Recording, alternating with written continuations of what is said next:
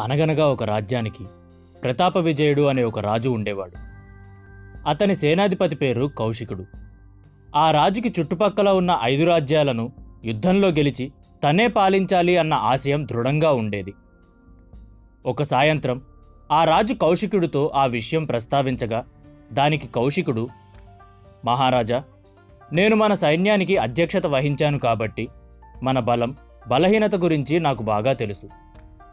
కానీ మీరు కోరిన విధంగా శత్రువుపైకి వెళ్ళేటప్పుడు వారి బలం బలహీనత తెలుసుకుని దాడి చేయడం ఉత్తమమని నేను భావిస్తున్నాను. పైగా మనం ఫలానా రాజ్యంపై దండెత్తి వెళ్ళాము అని తెలుసుకుని మిగిలిన ప్రాంత రాజులు జాగ్రత్తపడి వారి సైనిక బలగం పెంచుకునే అవకాశం కూడా ఉంది. అలాంటప్పుడు మనం ఐదు రాజ్యాలపై వెంట వెంటనే దాడి చేసినా గెలవలేము. అని బదులు చెప్పి ప్రతాప విజయుడి ఆశయం నెరవేర్చడం కోసం కౌశికుడు ఒక వ్యూహం చెప్తాడు.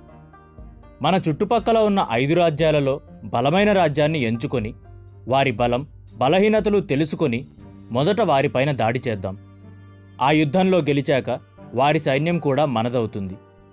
దాంతో మన సైనిక బలం పెరుగుతుంది. పైగా మనం అత్యంత బలమైన రాజ్యాన్నే గెలిచామన్న వార్త అన్ని రాజ్యాలకు పాకుతుంది. అప్పుడు అంత సామర్థ్యం గల సేనలని ఎదిరించే సాహసం చేయలేక కొంతమంది రాజులు సామంతులుగా మారే అవకాశం లేకపోలేదు. అంటూ తన వ్యూహాన్ని కౌశికుడు రాజుకి వివరిస్తాడు. భళా కౌశిక యుద్ధానికి మన సైన్యం ఎప్పుడు సిద్ధంగానే ఉంది. నీవు రేపే బయలుదేరి పక్క రాజ్యాలకు వెళ్ళి అక్కడ స్థితిగతులను గమనించు. వాటిలో నీవు చూసిన బలమైన రాజ్యం పేరు మాకు వర్తమానం పంపు అంటూ కౌశికుడి వ్యూహానికి రాజు ఆమోదముద్ర వేసి అతనిని పంపిస్తాడు. ఒక నెల గడుస్తుంది. ప్రతాప విజయుడు ఆ వర్తమానం కోసం వేచి చూస్తూ ఉంటాడు.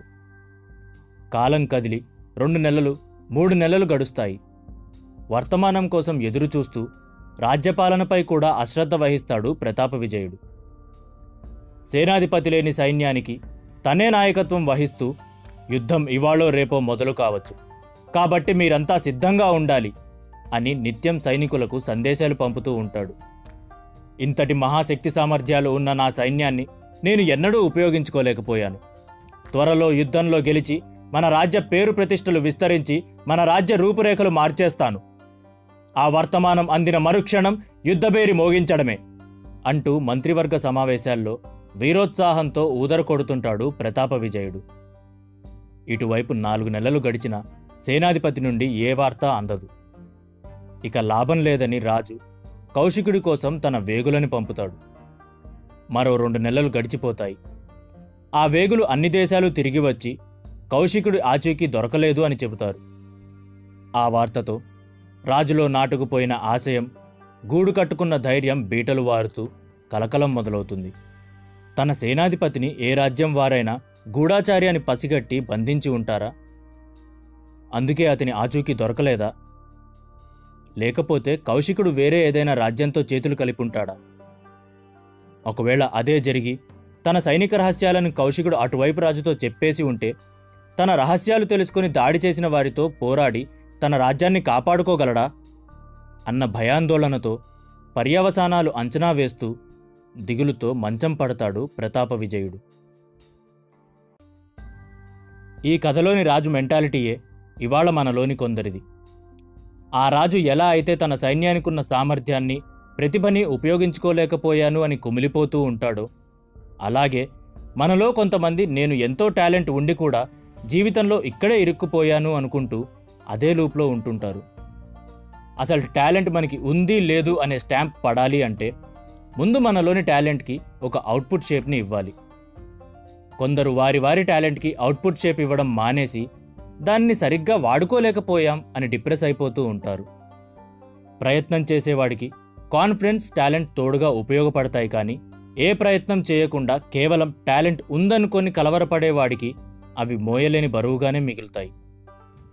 అలా ప్రతిభని ఊహించుకుంటూ బతకడం అది అక్కరకు రానప్పుడు వదిలేయకపోవడం ఈ కథలో ప్రతాప విజయుడు చేసిన తప్పు. ఇటు ప్రతిభని నిరూపించుకోవడానికి ధైర్యంగా పక్క రాజ్యంపై దాడి చేసే ప్రయత్నమూ చేయడు.